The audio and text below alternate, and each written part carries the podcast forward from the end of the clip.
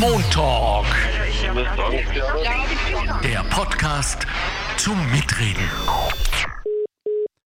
Ein herzliches Willkommen von uns, dem Team des Montalks, des Podcasts der Arbeiterkammer Niederösterreich.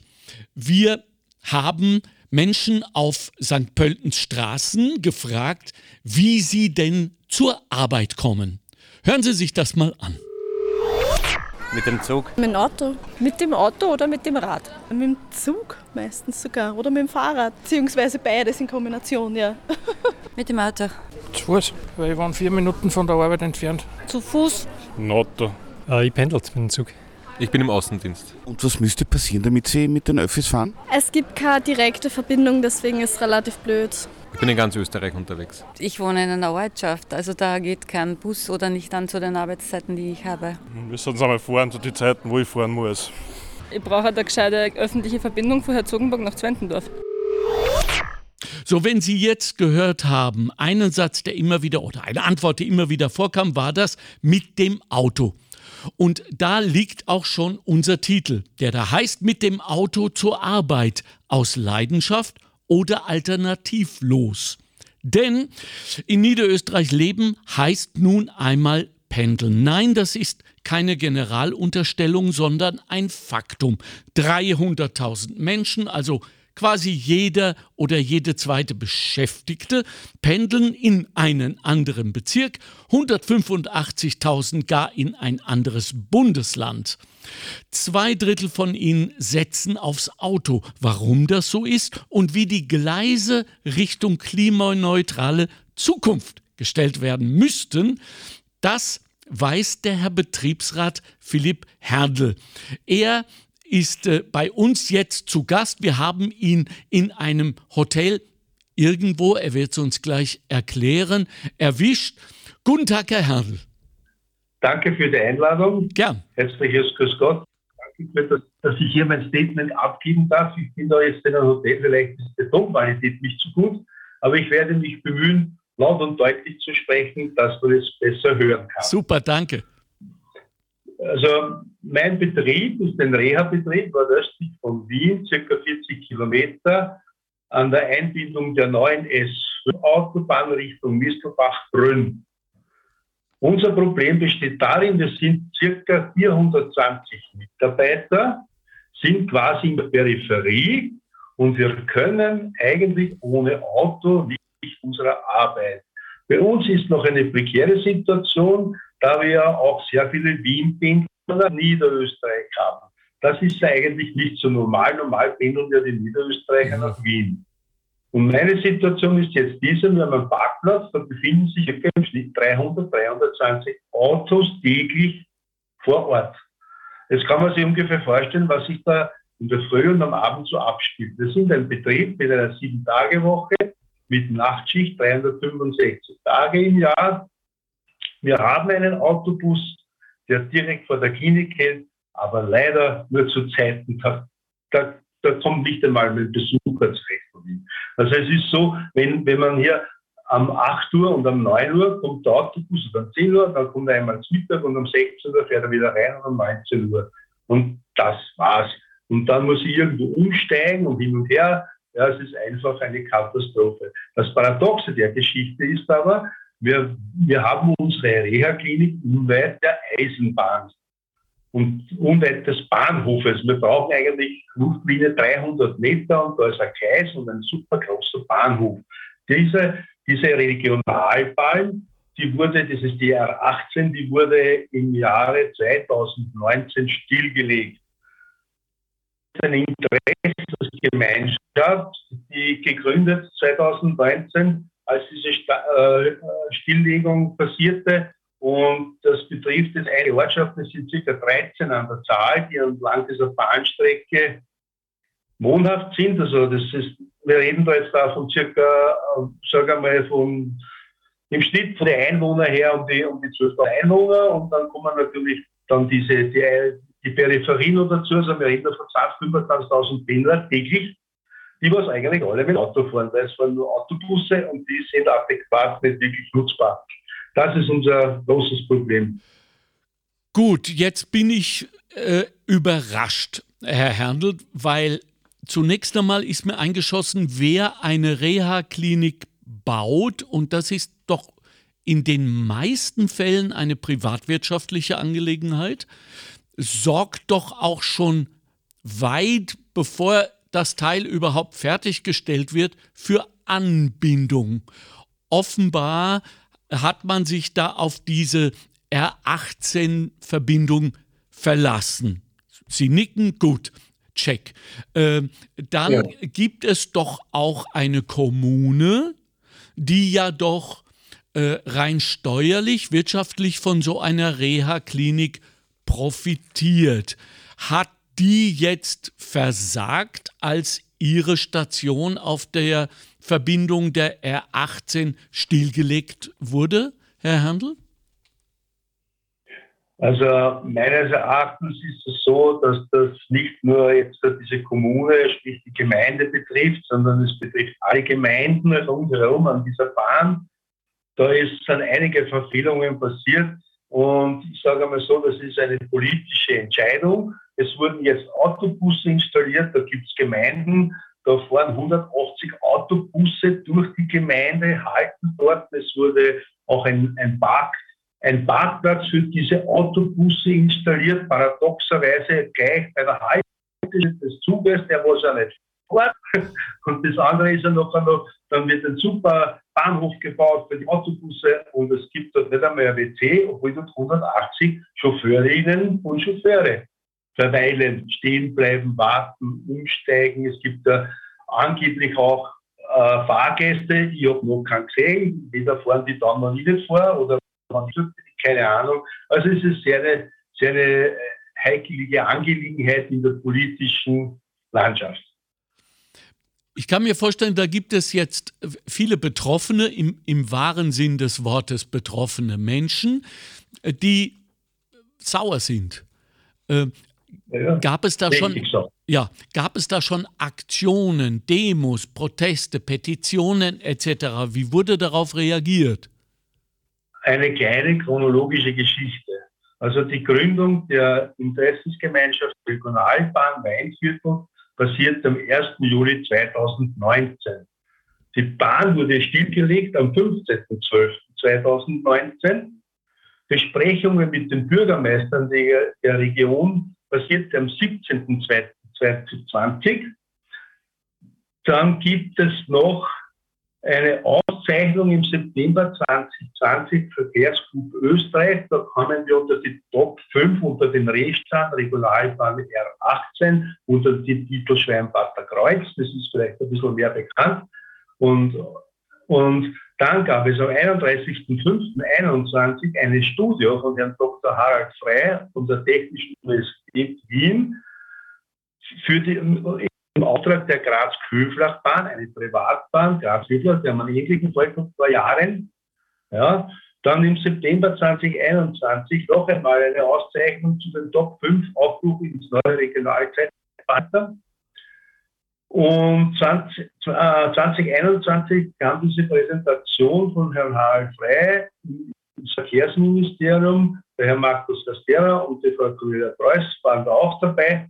Und am 22.12.21 Präsentation der Übergabe der Studie von Herrn Dr. Harald Frey an die Interessensgemeinschaft, also unsere Gemeinschaft, dass wir jetzt quasi was in der Hand haben. Da geht es um die Einschleifung, da geht es quasi vom Bad Bierawart, weil da gibt es ja die Gleise noch, weitere sind ja schon entfernt worden. Die gehen dann quasi auf Oberstdorf.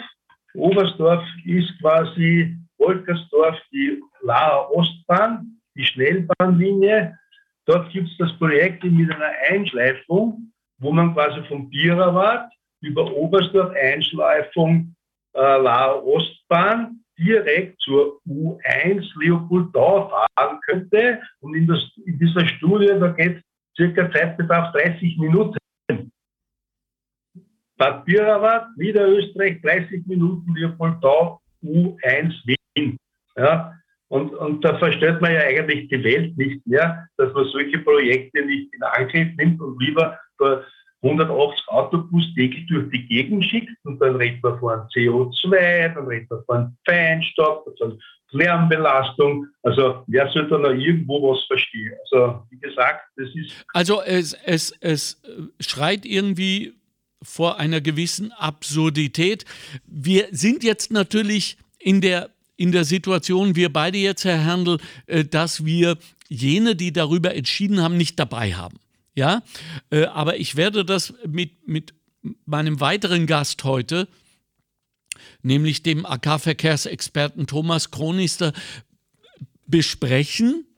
Äh, und wir werden auch versuchen, ähm, zumindest Lösungsansätze zu finden. Inzwischen bleibt mir nur ein herzliches, aufrichtiges und vor allem solidarisches Dankeschön an Sie und Ihre Freundinnen und Freunde, die sich jetzt doch seit ähm, ja, drei Jahren eigentlich im Kampfmodus befinden, um nicht zu sagen im Überlebensmodus, ähm, für ihre Geduld, für ihre Kraft und dass sie dranbleiben. Äh, auch die Bitte von uns, bitte dranbleiben. Wir werden uns jetzt versuchen, darum zu kümmern und wenn es etwas zu berichten gibt, dürfen wir sie dann nochmal einladen in den Montag. Herr, Herr, Herr Göbel, jederzeit, ich bin da jederzeit bereit, weil wenn man nichts tut, dann passiert nichts, heißt es für uns. Ja. ja. Und Kopf in den Sand, das spielt schon lange nicht mehr. mehr. Äh, und gerade in Zeiten wie diesen, wo es aktuell ist denn je, da braucht man nicht außer Spritpreise, Energiepreise, bla bla bla. Das kommt jetzt noch zusätzlich dazu als Belastung. Also jederzeit und ich bitte um jede Unterstützung für unsere Interessensgemeinschaft, dass da irgendwas passiert, dass man wirklich Nägel mit Köpfen macht und nicht nur bla bla bla. Und dieser Aufruf, liebe Leute, äh, ging jetzt nicht an mich persönlich allein oder unser Team, sondern vor allem an Sie. Das heißt, solche Fälle, solche Menschen in diesen Situationen brauchen Ihre Solidarität. Und das ist so einfach wie es einfach immer wieder zu thematisieren. Wo immer, wann immer, mit wem immer, dass wir das nicht verlieren, dass es nicht an Relevanz verliert, sondern dass diejenigen, die darüber befinden und entscheiden, sich immer darüber im Klaren sein müssen, da ist eine Macht dahinter, nämlich die solidarische Macht der Arbeiternehmerinnen in Niederösterreich. Im Namen derer vielen herzlichen Dank, Herr Hansel, danke auch für Ihre Zeit heute. Wir wünschen Ihnen noch eine angenehme, so dass nicht zynisch klingt, Arbeitswoche in der, äh, in der Reha-Klinik äh, Bad Pirawat und äh, wir bleiben dran, Versprechen von uns. Danke sehr und ich werde Ihre Grüße weiterschicken. Danke vielmals. Danke. Das war Betriebsrat Philipp Herndl von der Reha-Klinik Bad Pirawat, die also mit der Schließung der Regionalbahn R18 kämpfen. Unser AK-Verkehrsexperte Thomas Kronister ist uns jetzt zugeschaltet. Hallo, lieber Thomas, danke für deine Zeit. Wie geht's dir? Gerne, mir geht's sehr gut. Ich bin in St. Pölten im Büro. Ja, äh, da ist, ist die Verbindung natürlich wesentlich besser. Äh, was sagst du, ist das eine Ausnahme oder ist das gar schon Routine, was wir gerade gehört haben? Nämlich es scheint, sage ich mal ganz vorsichtig, als würde hier auch eine gewisse Willkür herrschen, denn wenn diese Leute in der Reha-Klinik nach drei Jahren nicht wissen, warum die Situation jetzt so ist, dann fällt mir dazu auch nichts anderes ein. Was sagst du? Ja, warum sie so ist, hat er kurz angesprochen. Der Betriebsrat, die ÖBB, hat vor Jahren mal Richtwerte festgelegt, ab wie viele Benutzerinnen pro Tag quasi eine, eine Strecke betrieben werden wird und, und ab wie vielen halt nicht. Und da war die zu der gegebenen Zeit darunter unter dem Kennzeichen und, und deswegen kam es dann nach längeren Diskussionen. Wir haben ja da auch alles Mögliche versucht, um diese Bahn zu erhalten und mhm. sind da auch immer noch mit an Bord, dass wir die Wiederinbetriebnahme irgendwann schaffen werden. Aber das waren halt zu wenige Fahrgäste und dann hat die Landesregierung und die ÖBB beschlossen, quasi diese Linie nicht mehr zu betreiben in dem Sinn.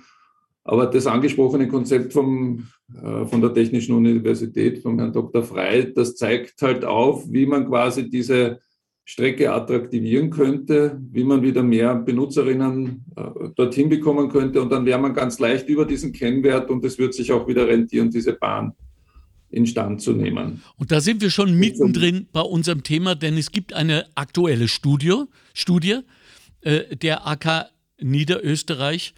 Ähm, erzähl uns mal, wie es dazu gekommen ist und was vor allem rausgekommen ist. Das war das auch der Herr Professor Frei?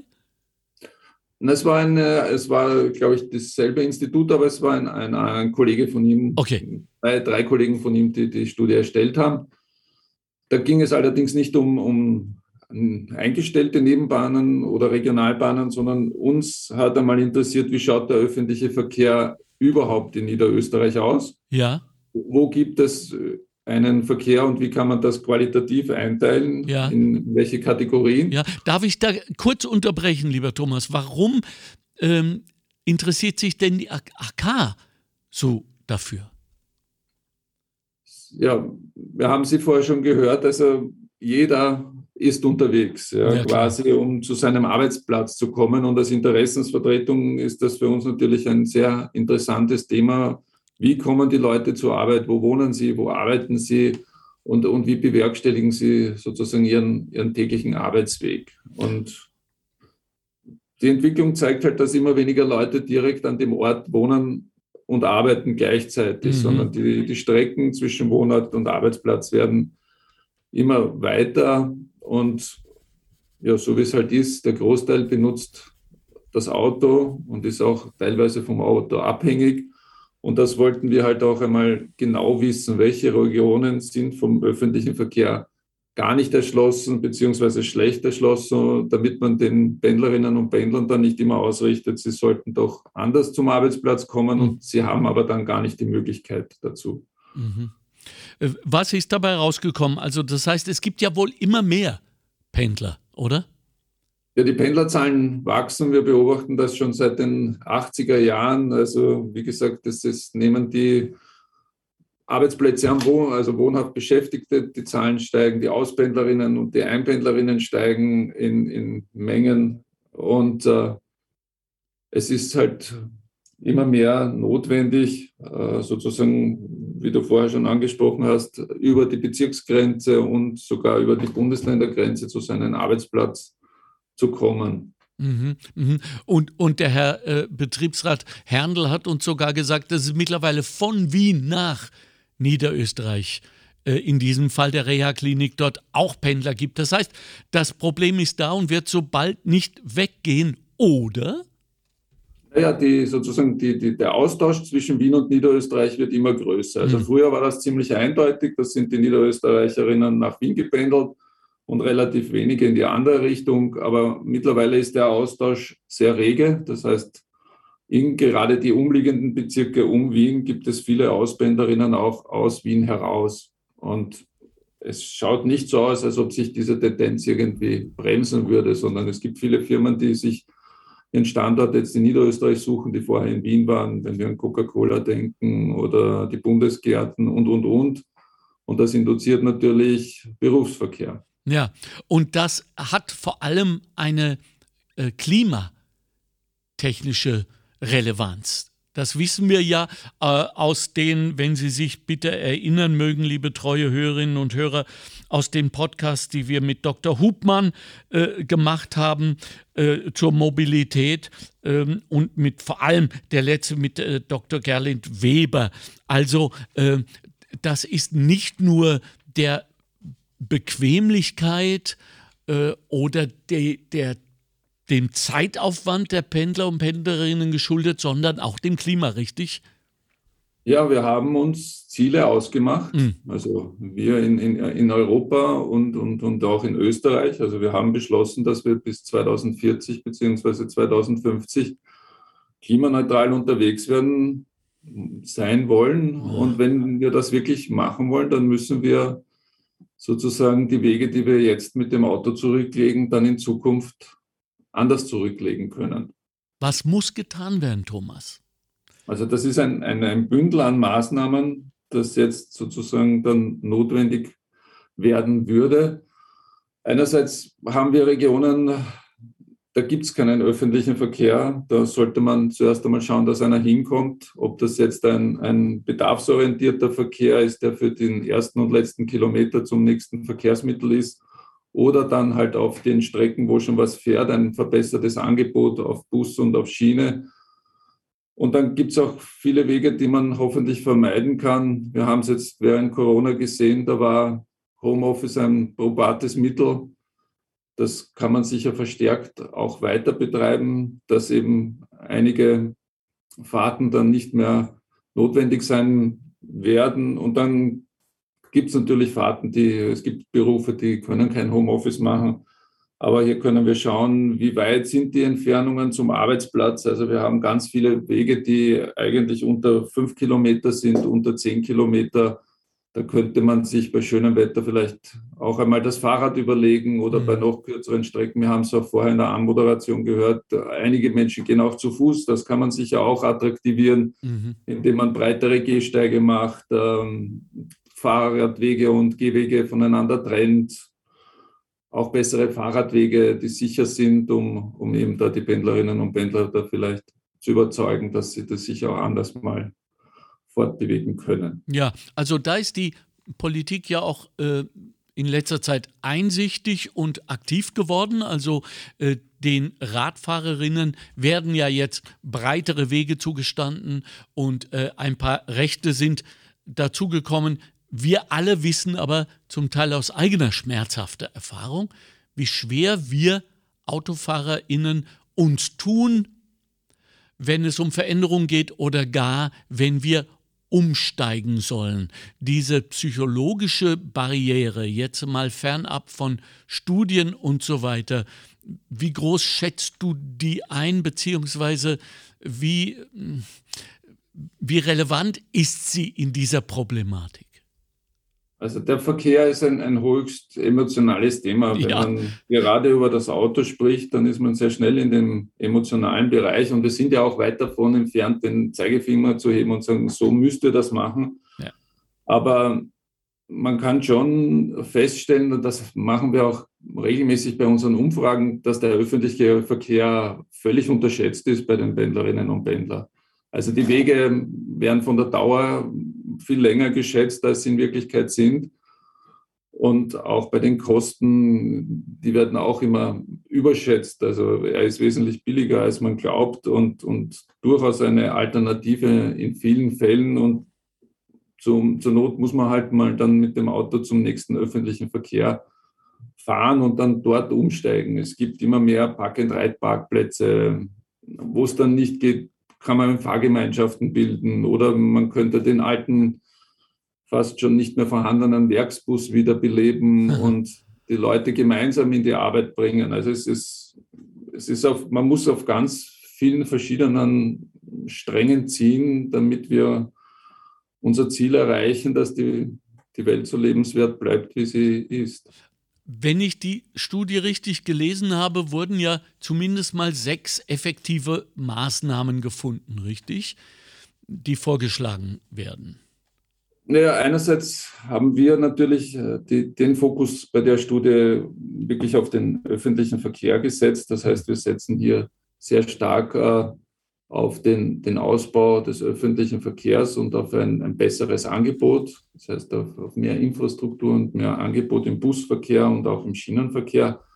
Aber natürlich gibt es auch noch darüber hinausgehende Maßnahmen, die in der, diskutiert werden, die sehr effektiv, sein können, um unsere, um unsere CO2-Ausstöße zu reduzieren. Die kommen aber, hat das Umweltbundesamt hat sie begutachtet, die 50 verschiedene Maßnahmen und hat dann die, die effektivsten quasi ah. beurteilt. Okay. Ja, und eine, die ganz leicht umsetzbar wäre, wäre die Reduktion des Tempos auf den Autobahnen, auf den Landstraßen und in den Städten. Da kann man sich relativ leicht und schnell eine große Menge an CO2-Ausstoß einsparen, weil gerade auf den Autobahnen der CO2-Ausstoß äh, steigt exponentiell mit der Geschwindigkeit. Also hier hätte man eine relative wirksame Maßnahme, die nicht kompliziert umzusetzen ist. Das äh, wurde auch jetzt in letzter Zeit von ein paar deutschen Fachleuten äh, in Richtung äh, Ölabhängigkeit von Russland ins Treffen geführt, dass angeblich, ich habe das nicht so genau nachrecherchiert, aber bereits 10 Stundenkilometer weniger auf den Autobahnen würde die Abhängigkeit schon wesentlich reduzieren, mal ganz abgesehen von, vom Klima. Äh, habt ihr das ähnlich herausgefunden, beziehungsweise steht ihr hinter dieser Forderung, Thomas Chroniste? Also wir als, als Arbeiterkammer stehen auch hinter dieser Forderung, dass wir das reduzieren, mhm. schrittweise. Aber das ist sozusagen in der Wissenschaft ist das ein Faktum, dass äh, sozusagen je langsamer man fährt, umso weniger CO2 man verbraucht. Aber es geht auch dann um die Stickoxide, es geht um die, die Feinstaubbelastung ja. und, und, und, letztendlich ist es ja auch eine, eine Frage der Sicherheit. Das heißt, wir haben weniger Verkehrsunfälle und weniger schwere Verkehrsunfälle, wenn man langsamer unterwegs ist. Ja. Und der Zeitverlust bei 130 zu 100 ist in Niederösterreich auf diesen Strecken wirklich marginal. Also das sollten wir uns auch immer wieder vor Augen halten, nicht, dass äh, wir da ein Argument äh, aus dem letzten Jahrhundert quasi äh, immer wieder vorfinden. Ich ärgere mich so, in letzter Zeit fällt mir dazu ein, dass ich äh, immer wieder Menschen sehe, die zum Bankomat äh, gehen zum Beispiel und während sie dort sich Geld holen, lassen sie den Motor laufen. Selbst wenn sie die Kinder zum Kindergarten bringen. Lassen Sie den Motor laufen. Äh, ich frage danach empört und dann kommt die Argumentation, ja, wenn ich ihn abschalte und wieder anmache, verbraucht er ja noch mehr, richtet er noch mehr Unheil an. Das stimmt doch schon längst nicht mehr, oder? Weißt du da was?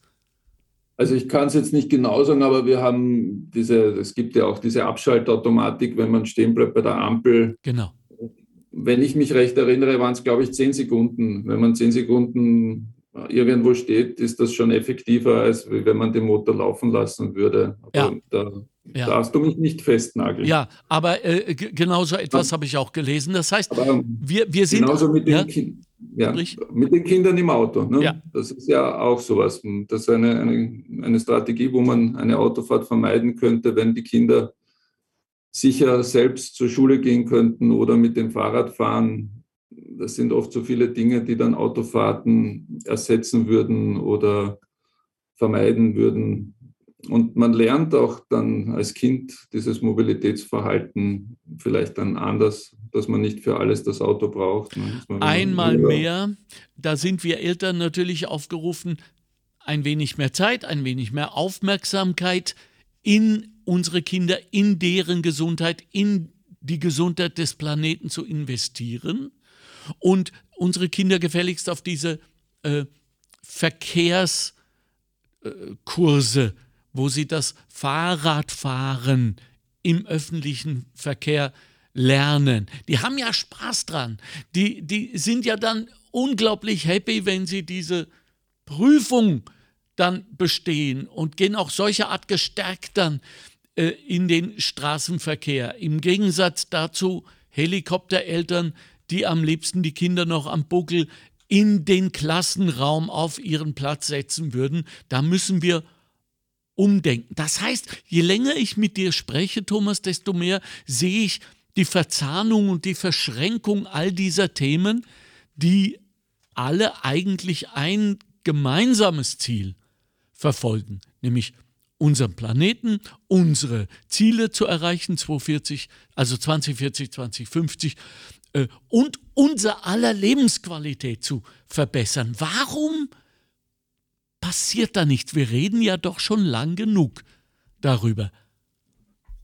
Ja, es ist, man, man sieht es ja an sich selber, ja. Verhaltensänderungen sind relativ schwierig. Deswegen ja kann man ja auch, man muss sich ja dann selbst oft bei der Nase nehmen. Man fährt dann ja selbst mit dem Auto zum Einkaufen, wenn es auch nur im Korb hineinpassen würde und geht dann nicht zu Fuß zum, zum nächsten Supermarkt oder zum nächsten Markt. Wir fahren alle gern auf Urlaub. nehmen dafür vielleicht auch nicht immer die Bahn oder ja. also von daher sind Verhaltensänderungen sind immer sehr schwer umzusetzen. Aber ich glaube, es, man muss vielleicht auch dieses Positive mehr betonen, dass sozusagen wir, wir sind jetzt im Moment immer, wenn wir das nicht mehr machen können und das nicht mehr machen können, dann verzichten wir auf etwas. Ja, genau. Vielleicht ist der, also sozusagen der Gewinn viel größer, den wir haben würden, wenn wir unser Verhalten ein wenig ändern würden im, ja. Mobilitätsbereich. Ja. Also diese Fährte gefällt mir ausgesprochen gut, denn wir sind ja Belohnungstiere. Äh, wir tun etwas, damit wir belohnt werden. In, in den letzten Jahrzehnten haben wir es fälschlicherweise akzeptiert, dass oder gelernt zu akzeptieren, dass immer weniger gelobt wird. Das wissen wir ja auch aus der äh, Arbeit der Arbeiterkammer, dass äh, nichts gesagt ist auch schon gelobt und wie all diese Sprüche da heißen. Das heißt, wenn wir für richtiges Verhalten, das auch zunächst einmal einen gewissen Verzicht beinhaltet, und selbst Belohnungen schaffen, und zwar rein emotionale, wenn wir zum Beispiel einen Coolness-Faktor entwickeln. Wenn jemand erzählt, äh, wenn sich zwei kennenlernen, der Klassiker, und äh, erzählt, wie er im Bus oder mit dem Fahrrad zur Arbeit fährt und und sie dann sagt, wow, das ist aber cool, super, wie ziehst du das durch? Ja, natürlich, ich bin fürs, äh, für die Umwelt, für den Planeten. Also das heißt, dass wir weg, wie du richtig gesagt hast, Thomas, wegkommen vom schmerzvollen Verzicht hin zu einer Art Stolz, Genugtuung, Befriedigung und auch das Ego damit pflegen, zu sagen, ich tue etwas und das, was ich tue, ist richtig steht dann nicht auch im Weg, dass wir die anderen sehen, die es nicht tun, die quasi unbestraft bleiben, ähnlich wie wenn wir erwischt werden beim zu schnell fahren? Ja, äh, dass uns dann vielleicht wieder sagen lässt, naja, da pfeife ja schon drauf, wenn, wenn da keiner mitmacht. Wie schaffen wir es, dass alle mitmachen? Das ist eine schwierige Frage es ist, es ist dann immer einfach, natürlich auf die anderen zu, zu deuten. Wir mhm. haben das gerade in der Klimadiskussion immer wieder. Ja. Dann heißt es äh, nicht wir, sondern die Großen müssten anfangen. Aber wir haben schon alle miteinander eine Selbstverantwortung und äh, man, wir können auch sozusagen die positiven Sachen für uns herausholen. Fahrradfahren ist gesund, ja. das zu Fuß gehen ist gesund. Ähm, man kann in der Bahn Sachen lesen, Musik hören, so wie du gesagt hast, mit den anderen Menschen reden. Also das ist sozusagen, oder selbst wenn man im Auto dann halt vielleicht nicht allein zur Arbeit fährt, sondern zu zweit oder zu dritt, dann kann man da auch miteinander plaudern und äh, schon positive Erfahrungen sammeln. Also so sozusagen. Ja, ja allein der Montalk, glaube ich, gibt schon bei der Themenvielfalt genug her, um dann im Auto miteinander über diese Themen zu sprechen, während des Podcasts oder nach dem Podcast. Das ist ja das Wunderbare, dass man uns pausieren kann, ein wenig sprechen, dann weiterhören und so weiter. Also äh, insofern ist das, was, was ihr jetzt geleistet habt in dieser Studio, wahnsinnig wichtig. Und die TU hat da ja auch wirklich wesentliche Ergebnisse gebracht, um das zumindest in dieser Ernsthaftigkeit zu erheben. Liegt es dann wirklich nur noch an uns, das umzusetzen? Auch an unseren Forderungen an die Politik? Ja, das müssen natürlich die Forderungen an die, an die Politik auch noch sein, weil wir mhm. haben ja das muss man schon sagen, wir haben jetzt, wenn ein, ein Schultag ist ja, mhm. vom, und man betrachtet den Wohnort der Menschen, dann haben 15 Prozent gar keinen öffentlichen Verkehr in ihrer Nähe, mhm. den man so nennen kann. Und äh, 20 Prozent haben dann noch einen sehr schlecht ausgestatteten öffentlichen Verkehr in ihrer Nähe. Das heißt, ein Drittel müssten wir da schon noch einmal erst äh, gut ausstatten, damit sie überhaupt eine Alternative hätten. Und schaut dann noch ein bisschen schlimmer aus, wenn man sich die Ferienzeit anschaut, weil Hey. Verkehr gerade in den ländlichen Regionen ja auf den Schülerverkehr ausgerichtet ist. Und da sind wir dann äh, schon bei 24 Prozent, die, die keinen öffentlichen Verkehr haben. Wow.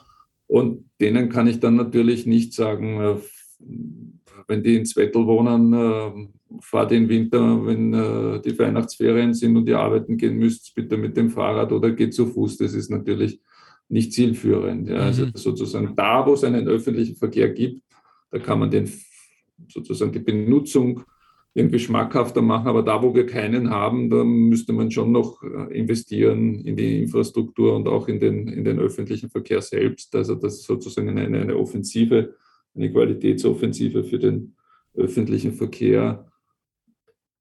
Und dann eben auch noch die Bahnhöfe dementsprechend ausstatten, dass dann dort die Fahrräder sicher abgestellt werden können, dass man dort auch mal gerne zu Fuß hingeht, wenn man jetzt nicht auf einen 20 Zentimeter breiten Grünstreifen geht, sondern auf einen schön breiten Gehsteig und, und, und, und, und. Also Ja, aber ein wesentlicher Schritt ist mal getan mit dieser äh, AK Niederösterreich-Studie.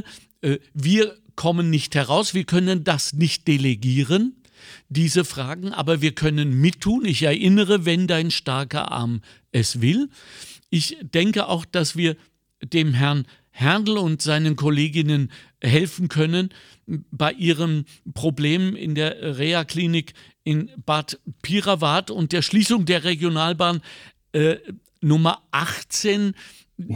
Aufgefallen ist mir, dass ja dann so eine Killermaßnahme noch kommt, nämlich die Schienen werden abgebaut. Das heißt, der Käse ist dann wirklich gegessen. Das scheint aber bei der Regionalbahn 18 noch nicht der Fall zu sein. Da gibt es also noch Hoffnung für eine Wiederinstallierung dieser Strecke.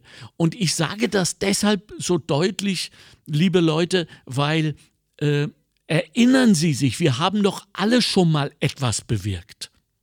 Wir haben doch alle schon mal etwas verhindert, richtigerweise, wie zum Beispiel die Atomkraft in diesem Land, was dann äh, in Deutschland Milliarden gekostet hat. Und bei uns war es eine Besetzung und ein, ein, ein Button, den wir getragen haben und eine äh, Volksbefragung, die wir ja jetzt auch haben.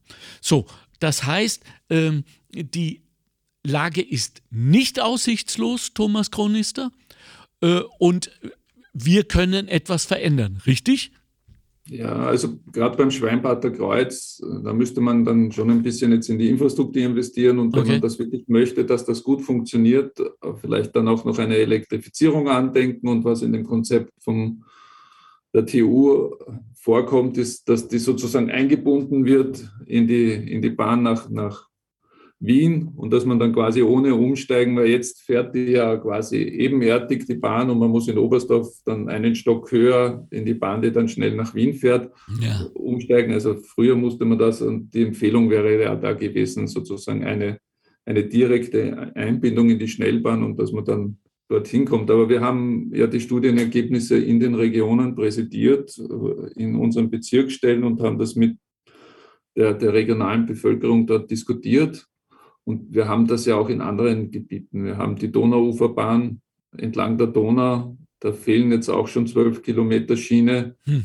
Und auch hier gibt es Betriebe, hier gäbe es, wenn man es entsprechend attraktiviert, dann auch wieder ein Potenzial, dass man äh, hier natürlich äh, dann diese Bahn wieder befahren könnte. Was beim Schweinbader Kreuz noch dazu kommt, Gensendorf ist ja von der Bevölkerungsentwicklung her eine sehr beliebte Wohngegend. Mhm. Das heißt, dort haben wir einen guten Austausch mit Wien. Also da wird es auch in Zukunft äh, zusätzliche Bevölkerungsentwicklung geben und mehr Leute werden dorthin ziehen. Also die müssen ja dann auch irgendwo arbeiten und vielleicht können die dann auch mit dieser verbesserten Bahn dann Ja. in die Arbeit. Ja, also es lohnt sich, es lohnt sich aktiv zu werden, es lohnt sich äh, mitzumachen und äh, auch sich politisch äh, zu engagieren. An dieser Stelle zum Schluss des Podcasts möchte ich noch auf unseren letzten Podcast mit äh, Frau Dr. Gerlind Weber hinweisen. Da haben wir über die äh, Vers Versiegelung der österreichischen, auch der niederösterreichischen Landschaft gesprochen. Das arbeitet alles Hand in Hand und insofern wenn wir des richtigen Geistes sind. Und da habe ich große Hoffnung, weil mir immer wieder äh, passiert, dass Menschen sagen, ich habe ein, ein komisches Gefühl, wenn ich jetzt äh, Flüge mir anschaue, nur für den Urlaub. Ich äh, weiß, dass es äh, die Hotels und Gasthöfe im Land äh, sind sehr, sehr gut gebucht, aus den gleichen Gründen. Menschen stellen ihre Lebensgewohnheiten um, Ernährung, äh, Radfahren, äh, entdecken ihre Heimat wieder. Also das sind alles Zeichen, dass wir auf dem richtigen Weg sind. Wir müssen das nur konsequent weiter verfolgen. Und in den Diskussionen, die Gott sei Dank immer wieder auch im Wirtshaus und privat passieren, ist es halt nicht nur wichtig, sondern auch gut, wenn man ein paar dieser Ergebnisse der Studie weiß. Wie kommen all jene, die jetzt daran interessiert sind, an diese Studie, Thomas? Die Studie ist in, uh, auf unserer Homepage uh, zum Herunterladen. Es ist sehr umfangreich. Also wir haben nicht nur eine, eine Niederösterreich-Ausgabe, sondern wir haben dann für jede der fünf Regionen noch einmal eine Auswertung von der DU bekommen. Wow. Das heißt, da sind dann ganz genau die Karten drinnen, welche äh, Vorschläge gemacht werden ja. für den öffentlichen Verkehr. Das kann man sich alles auf unserer Homepage anschauen. Wir stellen da die Daten zur Verfügung und wenn es wer so nicht lesen kann, dann kann er sich gerne an uns wenden. Wir werden dann ein Exemplar einfach zuschicken sagt der AK-Verkehrsexperte Thomas Kronister, der bei uns im Montalk war. Weiters war Betriebsrat Philipp Herndl von der Reha-Klinik in Bad Pirawat bei uns und wir sagen einmal mehr herzlichen Dank für die Aufmerksamkeit. Sprechen Sie viel darüber und äh, bleiben Sie wachsam. Tun Sie mit. Wir schaffen das. Auch und vor allem im Sinne der unseres Planeten und der Zukunft unserer Kinder und Kindeskinder. Dankeschön, lieber Thomas. Alles Gute dir auch. Ja. Dankeschön. Dankeschön. Wiederhören. Das war der Montalk. Chefredaktion Susanne Karner. Redaktion Mario Gattinger und Karina Karas. Straßenumfragen Christoph Baumgarten. Faktenbox Bettina Schabschneider. Technische Leitung Stefan Dangel. Administration Christina Winkler. Am Mikrofon Alexander Göbel. Danke für die Aufmerksamkeit. Montalk, der Podcast der Arbeiterkammer Niederösterreich. Einfach mehr Wissen zu Themen, die das Land bewegen. Immer am Puls der Zeit und mit exklusiven Studiogästen. Meinung haben und darüber reden. Alle zwei Wochen neu und jederzeit abrufbar. Finanziert aus den Mitteln des Zukunftsprogramms der Arbeiterkammern.